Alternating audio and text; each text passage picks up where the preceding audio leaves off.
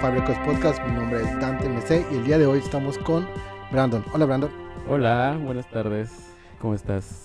Muy bien, aquí listo para comenzar un nuevo episodio. Cuéntame tú cómo estás. Bien, bien. Estoy muy listo para este debate de, música. Estoy emocionado, la verdad. Sí. Sí. ¿Qué es de debatir música lo que te emociona? Conocer opiniones sobre nueva música. A mí siempre me emocionó mucho conocer música nueva y conocer qué es lo que piensa la gente sobre la música en general. Antes de, de, de vamos a empezar, ¿cómo es la relación que tú tienes con la música? Pues yo siempre he tenido una relación súper, súper estrecha con la música desde chico. Mis padres este, oían música a diario. Era de que los sábados mi papá ponía pues, música de sus tiempos, como los Bee Gees, Casey and the Sunshine Band, no sé, Christopher Cross. Y, se me quedó muy grabado, muy grabado, muy grabado. Y hasta la fecha como que oigo a esos mismos artistas y me emociona mucho porque me remonta mucho a a, pues a mi niñez. Pero ahora tengo como esto de que no puedo hacer nada sin, sin estar escuchando música. Ya sabes que siempre, como estos memes que salen de cuando los mexicanos se meten a bañar y meten la bocina al baño, ¿no? y siempre, siempre están eh, música igual en el carro, siempre traigo los audífonos cuando, no sé, voy al mercado o algo así. Este, es como una parte muy importante de mí. Ahorita que mencionaste lo que es la, estos días con de, de que tus padres ponían su música, con la que creciste, ¿cuál dirías, dirías que es el recuerdo, primer recuerdo que tú tienes sobre música? ¿En general? Ajá, en general. Yo creo que me acuerdo mucho eh, despertarme, yo creo, con una, una canción de Phil Collins, se me hace. Mi papá tenía un, un, CD de Phil Collins que eran como los, las mejores canciones. Eh, y lo ponía bien fuerte como a las 8 de la mañana. y, y, eso era lo que me despertaba siempre. Y era como que, ah, ya, o sea, era como mi, mi despertador. Pero hasta cierto punto era como que, ok, todo está chido, todo está cool. Mi papá puso música, vamos a desayunar, ¿sabes? Porque si no lo ponía como que o algo pasó, o van a salir de viaje, o no sé, o no están aquí, algo así. Pero si ponía música era como, ah, ok, ya, todo bien, ¿sabes? ¿Y qué edad tenías? Tenía, yo creo que como unos 5 o 6 años. Wow, desde chiquito. Sí, desde chico. Y se me quedó muy grabado todo eso. Oye, y regresando un poquito ya al, a lo que es el podcast como tal, ¿qué tan fácil o difícil fue el elegir solamente cinco propuestas? Bien difícil, bien difícil porque a mí me gusta música de todo. Este, ya ves que hablando contigo te he comentado como que oigo desde tríos de estos musicales de los panchos hasta, no sé, cosas de los ochentas, hasta cosas muy, muy poperas. Y me gusta mucho, o sea, la música en general me, pues no sé, despierta como emociones en mí que generalmente nadie despierta, o sea, alguna persona o otra cosa. Y sí fue algo bastante difícil, porque como oigo mucha música, este, no pude como mm, decidirme rápido como para, para escoger cinco propuestas musicales. ¿Qué tan larga fue tu lista? Mm, yo, bueno, es que de hecho sí tengo como una lista de mis mejores álbumes. Yo, la, me, yo creo más bien que fue como unos 15 más o menos. Ok. Y ya de ahí lo, lo reduje. Así es que sí fue todo un, debate interno. Sí, porque de hecho dices 15, pero lo que vamos a hacer el día de hoy es una... Va a ser algo distinto a lo que por lo general se hace. Así Vamos a hacer tres álbumes y dos canciones. Ajá. Ya había empezado desde la temporada pasada a intentar introducir, porque hay gente que no escucha como tal el álbum completo, pero tiene una conexión muy fuerte con canciones o con artistas en general. Entonces la propuesta fue como, bueno, tal vez no escuchas el álbum completo, pero ¿qué tal las canciones? Entonces empezamos a traer canciones. Pero ahora es un, va a ser una, una mezcla, una, mezcla, Una mezcla de, pues como dijimos ahorita, tres álbumes y dos canciones. Ahora eso significa que dejaste 12 álbumes fuera. Sí, sí, así es. Y este... Y ahora que lo mencionas, esto de, de oír los álbumes completos, eh, siento que es algo bastante importante cuando conoces a un artista, oír como todo, todo el, el, concepto del álbum, porque ahí descubres como muchas cosas que el artista quiere plasmar en, en, el, en el álbum, ¿no? Claro. Pero creo que esta vez se me hizo como, se me hizo fácil nada más escoger como estas dos canciones porque dije, son, son canciones como que muy representativas representativas. Sí, esa es una palabra. Eh, de mi vida. Así ah, es que excelente. como, como tienen historia, así es que para eso estamos. sí, creo que tomas un punto bien importante.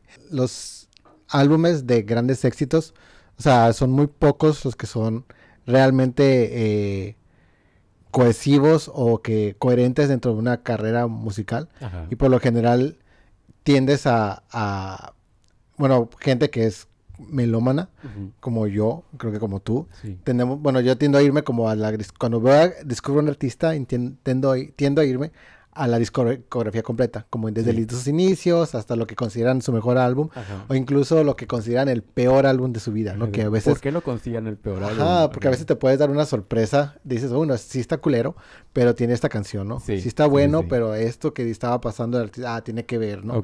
Y creo que son muy pocos los álbumes de grandes éxitos que, que puedes decir, ah, ese es uno muy bueno, ¿no? Y, y recuerdo mucho que, que hay- David Bowie, que es- todo el mundo sabe que es mi dios, eh, cuando sacó su, su disco de, de grandes éxitos después de The Next Day, hizo tres versiones. La primera era cronológico, y la segunda eran como los grandes, grandes éxitos. Y la tercera, lo que hizo es que cambió el orden de las canciones. Es decir, empezabas desde el año 2016, 12, 2013, hacia el 1969. Entonces iban al contrario. Para abajo. Como de esto, forma de decirles como, no importa el orden, Ajá. todas las canciones son chingonas. Y pues todos sabemos que sí. Ok. Sí, pues es de vivo, güey. Claro. claro. que va a ser calidad. Bueno, ¿te parece si empezamos entonces con el primero? claro. Que es ay, ah, Blood Orange, Blood Orange. Freetown Sound. Ajá. Y bueno, Blood Orange es su nombre artístico, pero es Dave Hines. A Deb Hines. que si muchos no lo ubican, eh, es un productor musical Yes.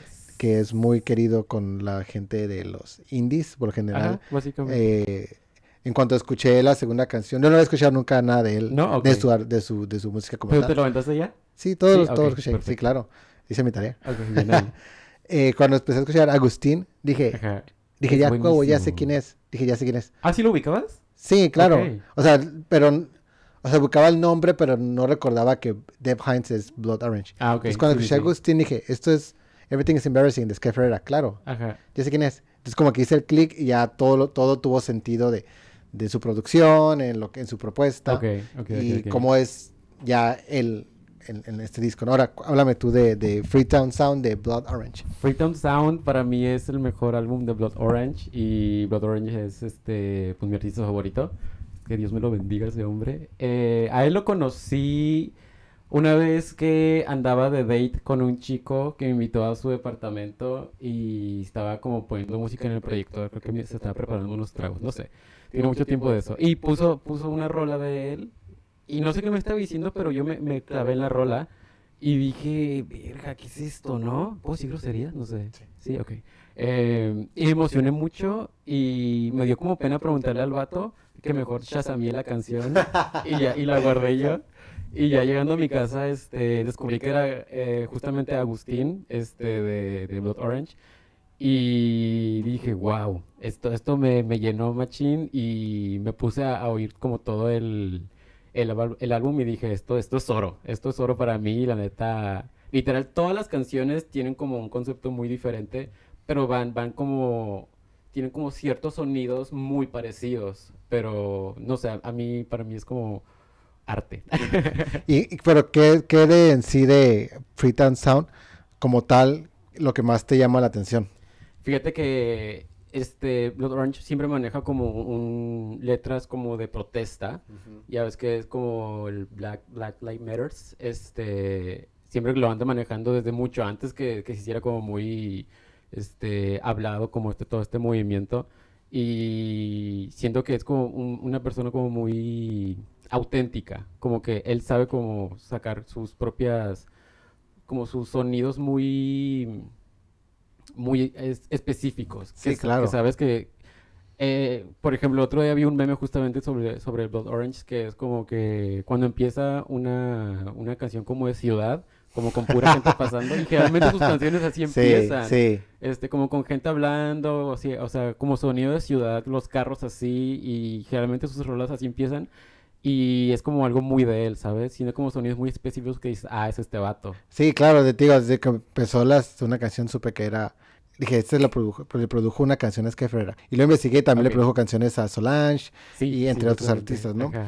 Y tiene varias canciones que tienen, ah, no sé si la palabra es amplio como tal, pero tienen letras de poemas de protesta como tal. Sí, ajá, sí, completamente. Entonces, se me hace muy interesante que de repente estás escuchando la canción y entra una una pues una dramaturgia por así decirlo de una persona que está hablando y te, Pero empieza hablando, ¿no? ajá, te está hablando te está es que hay una palabra que se me está yendo es no es no es declamando, es de esa la palabra declamando que te está declamando un poema sobre una ya sea feminismo sobre protesta sobre algo que tenga que ver con una causa social sí sí y siempre como trata de enfocarse eh, no sé si está como en minorías, por así decirlo, pero este siempre tiene como algo que decir, algo como positivo, por así decirlo. Pero esto es lo que me gusta como mucho de él y le da, le da su toque. Y yo, álbum que saque, álbum que voy a oír. algo que le voy a poner play. Sí, claro. Y también estaba interesante que de repente estaba escuchándolo y decía como, yo conozco esta voz. Y luego, pum, Nelly Furtado. ¡Ay, sí! Y luego, yo conozco esta voz y luego, pum, Carly Rae Jepsen. Digo, sí, a huevo. Yo veo una, última que no ya, no, ya no investigué quién era, pero vi una voz de un hombre que dije, esta también es, conozco, pero no es él. Bueno, pero no sé cuál es. Eh, fíjate que, según yo, tiene como dos coristas que son como muy, muy mencionados siempre, este, que siempre los... Bueno, Blood Orange es como todo el, el proyecto, ¿no? Que son como los coristas y como toda la banda musical, y Def Hind, pues, es el solo. Pero con Blood Orange siempre trae como estos dos coristas, este, que uno se llama Ian, Ian Isia, se me hace, em, que tiene como una voz muy particular, voz como muy, muy, muy femenina, pero se me hace como muy interesante como todo, toda la mezcla que, que manejan ahí, así es que, pues sí. ¿Y cuál es tu canción favorita de este disco? Y hay una canción que se llama EVP. Ah, sí. Este, que la neta la podría oír así de que mil veces y no me canso. Así sí, es, muy buena. Así es que esa es mi favorita. ¿Te parece si pasamos al segundo? Yes. Que es uh, Desire Lines de Cámara Obscura. Uy, y... Ya quiero llorar. Ya quiero llorar, sí, ¿verdad? Este, tuve como un flashback cuando puse Cámara Oscura porque tiene un sonido que para mí se me hace muy de una época muy específica en, el, en la música, no, no de mi vida, sino en la música, que, todo, que hubo muchos grupos que resurgieron y que estaban tocando este tipo de sonido. Que estaban las Pipettes, que estaba Camera Oscura, que estaba Belen Sebastian otra vez, y los salió Chi ah, Him. Y entonces empezaba como todo ese sonido.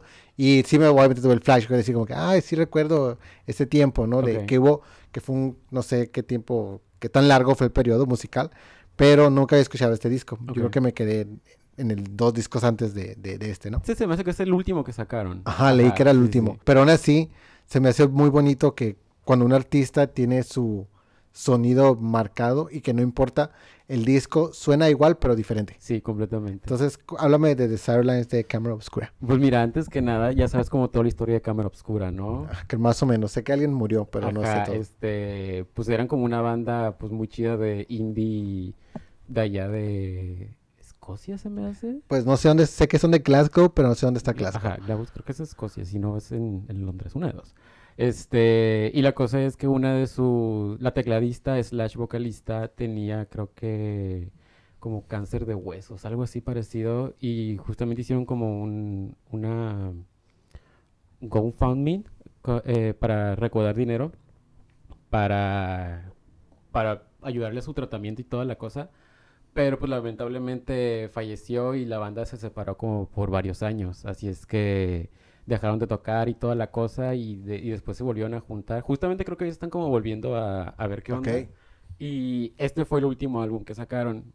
Siento que toda la, la vibra de Cámara Obscura es como muy nostálgica, muy, muy, muy nostálgica y como, pues, no triste, pero... Bueno, sí triste. Sí, tiene cosas que te quedas como que, ay, espérame. Em, empezando por, por toda esa historia de lo que pasó con, la tecladista, ¿no? Este, te quedas ya como que, ok.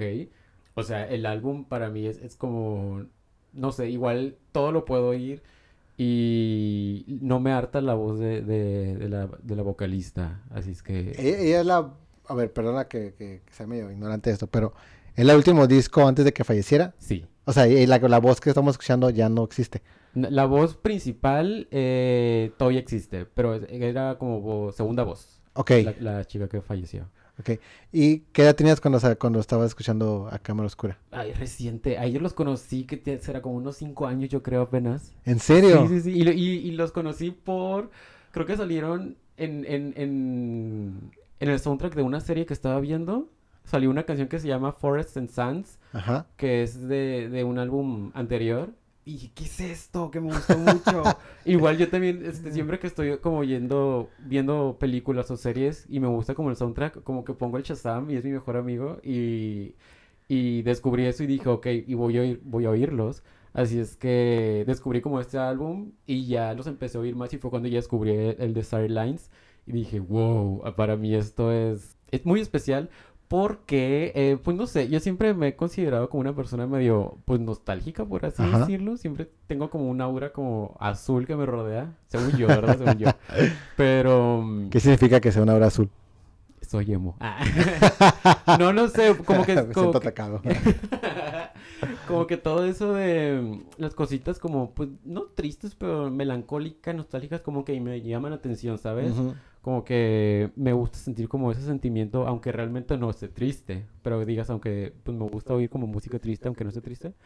Pero, y pues con cámara obscura, pues la mayoría de sus, de sus letras son como que... Sí, como que todo es de heartbreak. Ajá, Es como... sí, completamente. Y, aunque estén rápidas y estén como alegres, Ajá. te están diciendo como algo que, de... "Tú Te me voy a dejaste", superar, ajá, ajá. sí, sí, sí. Te voy a superar, te voy a... Como la de... I Like Do It Again me gustó muchísimo. Hay una que se llama Let's Get Out of This Country, que es como muy movidilla, Ajá. pero la letra está como, como medio... como para cortarse las venas. Es que es como que, nah. Pues la mayoría de sus rolas son así, y la neta los admiro mucho y espero que vuelvan.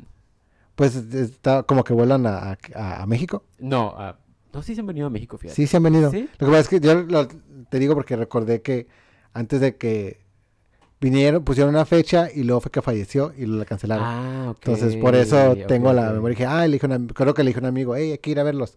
A una amiga. Y después como de, de ellas, pues, Ajá, este, pues no podemos ir porque chale. se murió y cancelado. Imagínate verlos en vivo, es un sueño eso. Sí, recuerdo que fueron a un lugar que se llamaba, que ahora sí existe, que sí, viejito estoy, pero es el Plaza Condesa en la Ciudad de México. Ya, se me hace que ya está cerrado.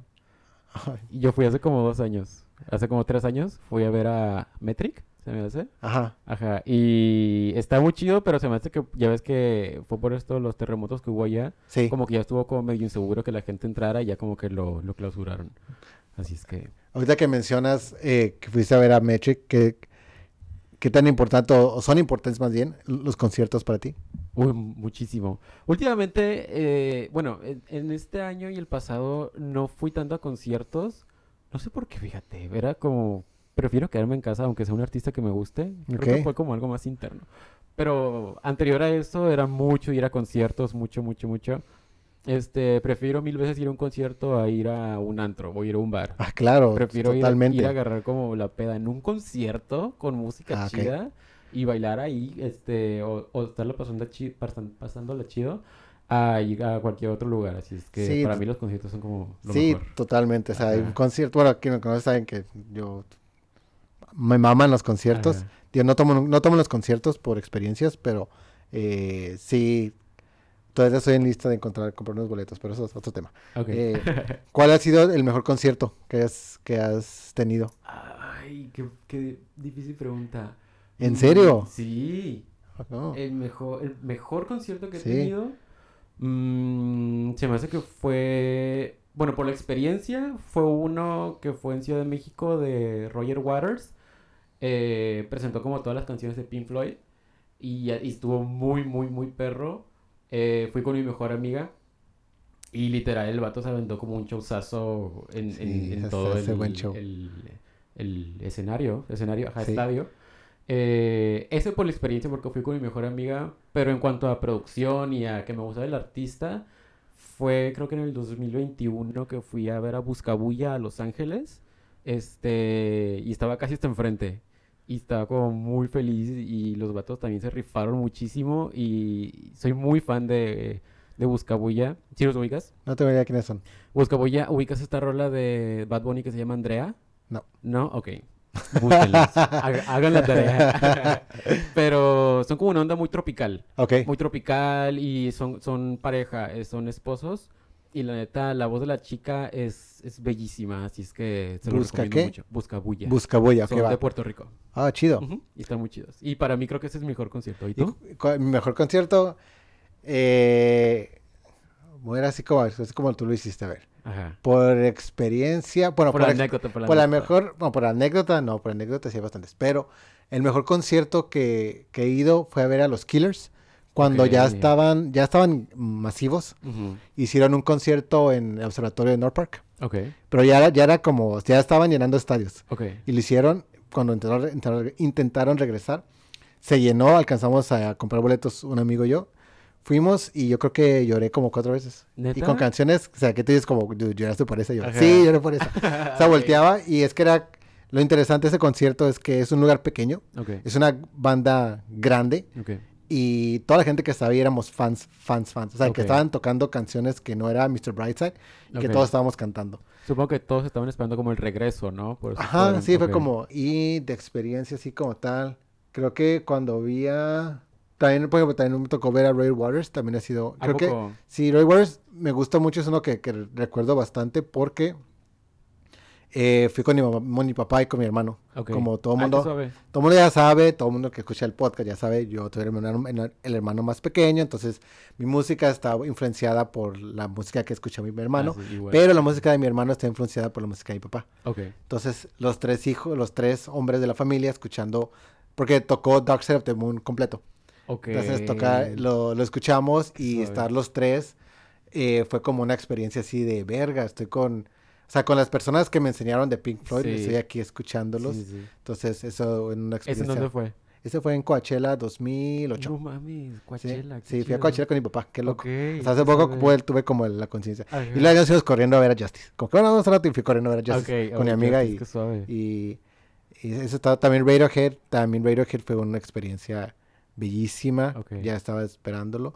Pero no se trata de mí el podcast, se trata de ti. Entonces, eh, regresemos a lo que sería el tercer disco, que es Sí. Dulce Beat de Velanova. Y ahora sí que cuando lo puse a play, ahí sí tuve todo el flashback a, a la prepa, a mis... A ver, a ver, para empezar, ¿qué opinas de Velanova tú? Yo qué opino de Velanova, creo que...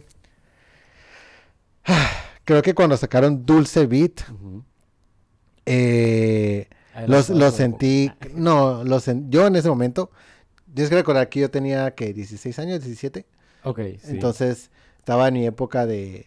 De, no, todo tiene que ser, este... Como auténtico, bla, bla. Entonces venían de Cocktail, se llama Sí, su sí, disco de Cocktail, ajá. que es un disco pues más electrónico, Muy si recuerdo bien, o algo más popero. Y, y me acuerdo que todos estamos como que no, este disco se están vendiendo porque quieren vender canciones que son esto, bla, Ajá. bla, bla. Entonces, en ese momento lo recuerdo así. Ya para la universidad, recuerdo que lo retomé y dije como que, ah, este disco está muy bonito, incluso lo compré. Eh, entonces, creo que siempre pregunto y constantemente, ¿qué le pasó a Velanova? Velanova, Velanova lo es todo en mi vida. Eh, hubo, es que, mira, yo conocí a Velanova cuando tenía, que será, como 12 años más o menos. Me acuerdo que andaba en el SWAT Meet del siglo XXI con mi mamá, andábamos, creo andaba comprando ropa y pues yo la acompañé.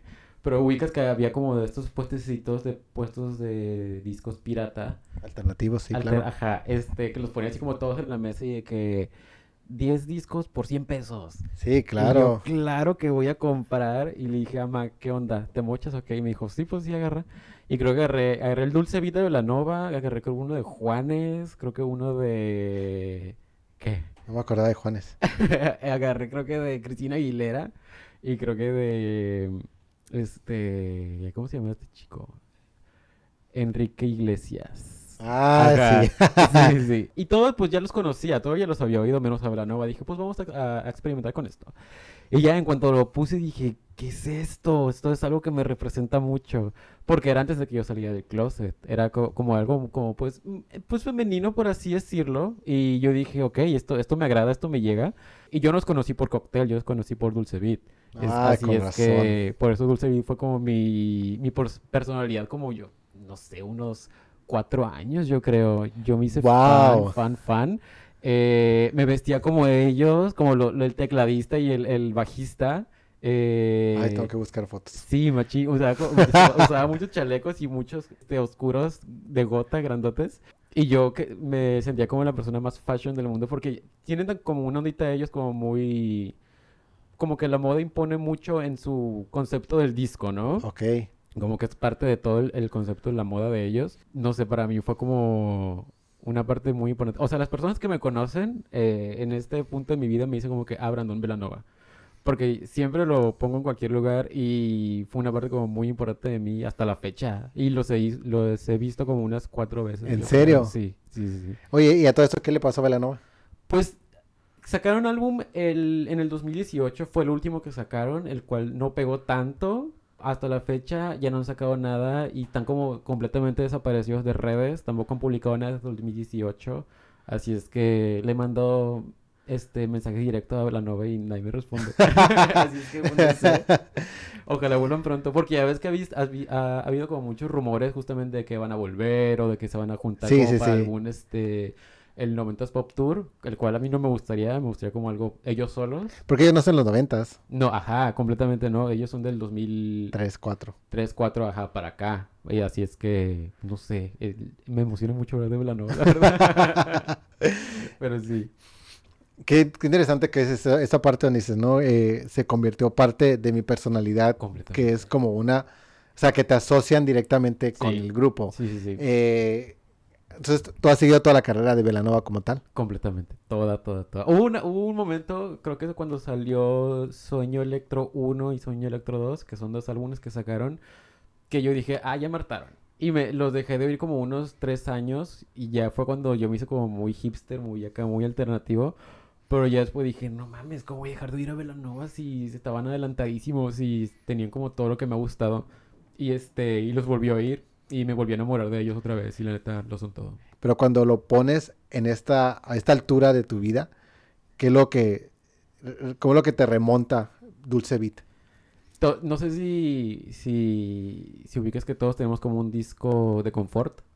Como Claro. un disco como que, ¿sabes qué? Me siento triste, me siento muy estresado, voy a poner esta música. Sí, claro. Para mí eso es Dulce Beat. Es como Oh. que ponerlo en el carro cuando vengo así con el tráfico horrible y pongo así de que Soñar, que es mi canción favorita del álbum, eh, bien fuerte y la neta sí digo como que, ok, relájate porque es que la música está como muy... Muy positiva. Muy positiva, muy como dreamy, como, no sé, es, es una onda muy, muy chida. Pero sí, yo creo que es, mi- es mi, mi disco como de confort. ¿Tú tienes uno? Un, sí, claro. ¿Cuál? Tengo, tengo varios. Eh, creo que un disco de confort, confort así como tal, eh, que pongo, es que se me vienen tres a la mente. A ver, ¿a Se- los tres? A ver. a ver, el, el Post de Bjork, Uy, muy bueno. ese lo amo. Y el, es que estoy en, el Hunky Doric de, de David Bowie, También es un disco, ah, el Teen Dream de, de Beach House. Ok. Ese también cuando ya estoy, es como uno de los que está en constante repetición.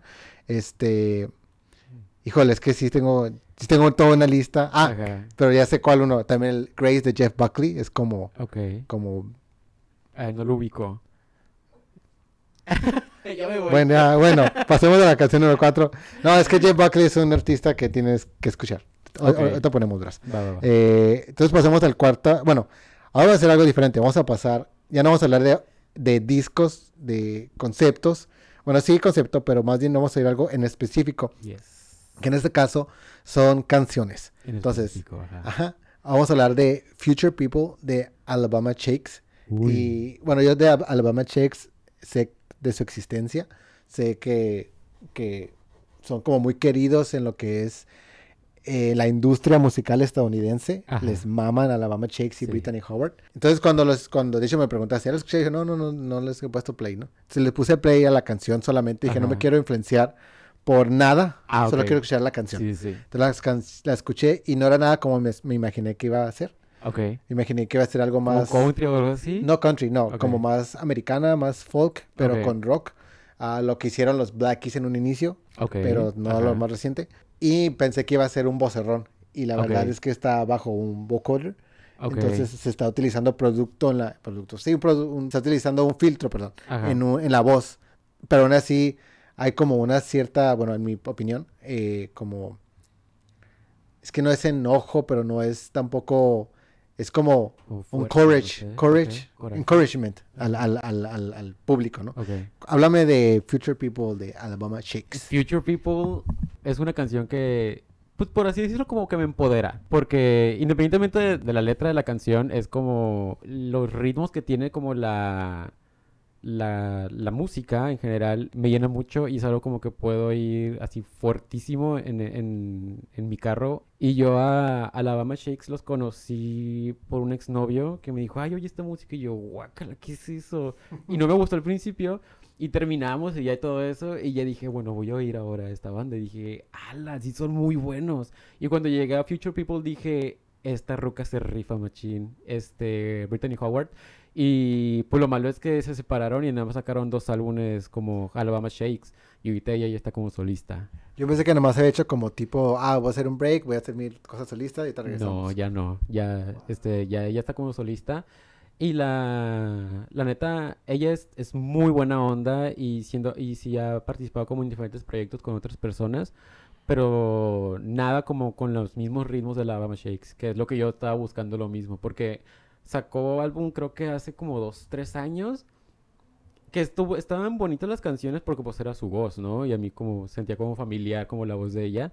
Pero nada como la Machix, que son como la, esta ondita como muy, pues como alternativo, como, no sé, sonidos como que no muchas bandas eh, utilizan.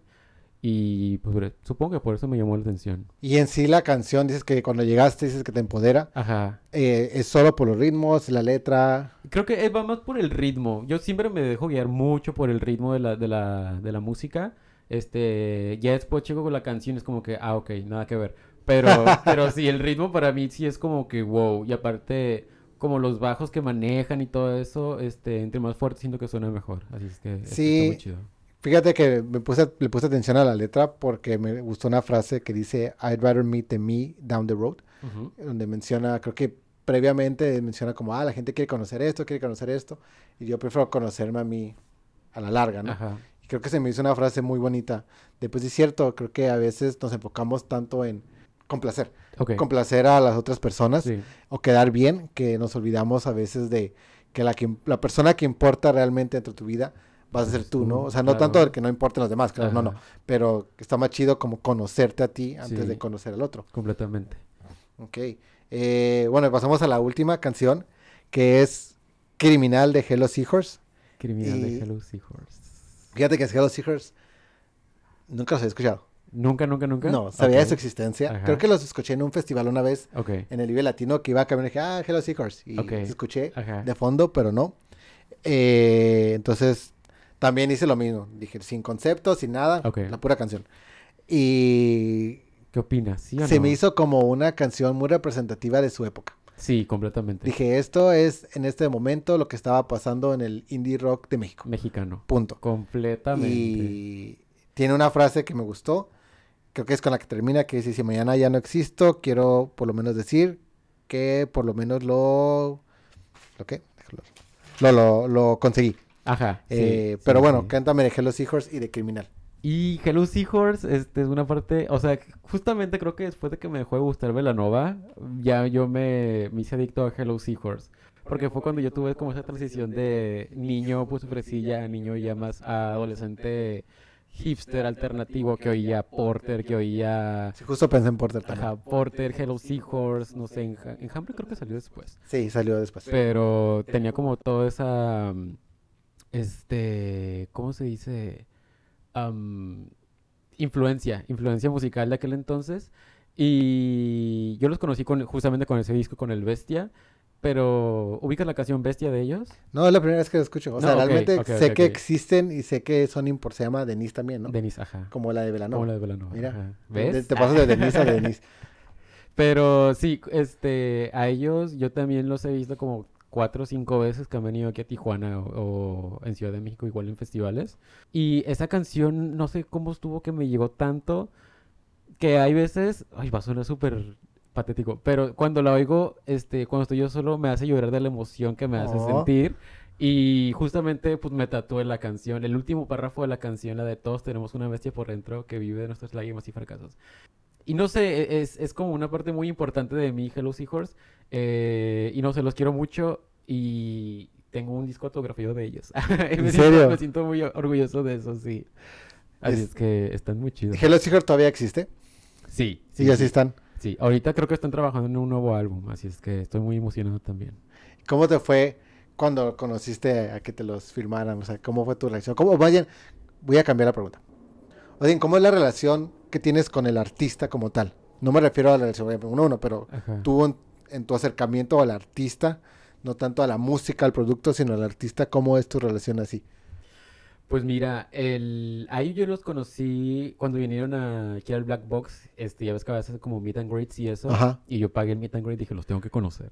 Este, pero pues son, son personas, pues son chidos, pero pues son muy serios. Muy serios, como que, hey, ¿cómo estás? Y ya, o sea, yo creí que iba a haber como una interacción más, este, pues, hey, ¿cómo están? Vamos a tomar la foto y que no sé qué. Y te era como de que pasabas de que cinco minutos así con ellos y ya te toman la foto y vámonos, el que siga, ¿no? Pero, pues no sé, es, es un sentimiento muy, muy cabrón estar enfrente del artista que más te gusta en ese momento, ¿sabes? No sé, eh, y Denise, pues es, buena onda, pero eh, tiene una ondita como muy tranquila, muy, muy, muy, muy tranquila. Es como que le preguntabas cosillas y era como muy monosilábica, de que, ay, sí, no. Pero dije, pues, fuck, no. O sea, esta morra ha escrito este, las letras que más me han gustado últimamente. Así es que, pues, yo, yo la amo. Y tenía una foto con ella, bueno, con ellos en general eh, y lo subí a mi Facebook, nada más que ese Facebook lo, lo eliminé por alguna razón y se perdió la foto. No. y ya, y ya no, no la pude volver a, a, recuperar. Pero pues tengo el álbum que me que en ese entonces. Tengo, tenía un álbum y una camiseta de ellos que les compré en su concierto autografiada. La camiseta también ya la tiré ese más. Pero lo que queda el, más importante es, el álbum y pues, los recuerdos. Claro, los recuerdos. Este, bueno, ahorita antes de, terminar, me gustaría decir, ahorita cuando mencionamos los discos, te pregunté como qué tan difícil fue conseguir. Ahora, ahora son canciones. ¿Cómo hiciste para reducir, para empezar a decir una, me imagino que es una lista larga. De canciones, A solo dos canciones. ¿Cómo le hiciste? Son canciones que me representaran. Creo que vamos más que nada por ese lado. Porque ahorita te podría mencionar como canciones que a mí me maman, casi que podría ir como diario, diario. Pero me fui más como canciones que digan, ah, ok, esto fue una parte de mí. Y estas dos canciones que, que te, pues que menciono, mencioné aquí en el podcast, eh, son canciones que son como Brandon. Esto es Brandon. Y, o sea, hasta tengo tatuada la rola de Jerusalén, es como muy, muy, muy parte de mí, así es que pues así. ok, ¿actualmente qué estás escuchando? Actualmente, pues siempre estoy escuchando Blood Orange porque ubicas esto, el Spotify Rap, el Spotify Rap. Sí, claro. Es como, como la recapitulación de todo lo que ves en el año. Blood Orange siempre sale en mi top número uno. eh, y ahorita estoy oyendo mucho a un artista francés que es como hip hop que se llama Ichon. Eh, que me ha hecho muy, muy, muy, muy fan. No sé si ya te había comentado. No, todavía no. Eh, a él y he escuchado muchos tríos. Tríos este, mexicanos, Los Panchos o Los Ángeles Negros. ah, qué chido. Ajá. Qué buena onda. Pues te agradezco mucho que hayas venido. No, hombre, al contrario. Gracias por la invitación. No, es que eres bienvenido cuando gustes. Y les recuerdo que nos sigan. Estamos en Instagram y en Facebook como Five Records Podcast. En Twitter estamos como Five Records Pod. Y nos pueden escuchar en todas las plataformas de streaming, ya sea en, en Amazon Music, en Spotify, en Apple Podcast. Si entran, les pido que nos den un rating de 5 estrellas, porque eso lo que hace es que cuando alguien busca un podcast similar a este, el algoritmo le va a dar, le va a dar como sugerencia al Fabricos Podcast. Ya si, la, si el podcast no les gusta, pues no le den un rating, porque entonces eso baja que el algoritmo presente esto a personas que estén buscando podcast de música. Pues Fernando, muchas gracias. Muchas gracias a ti. Yo muchas gracias.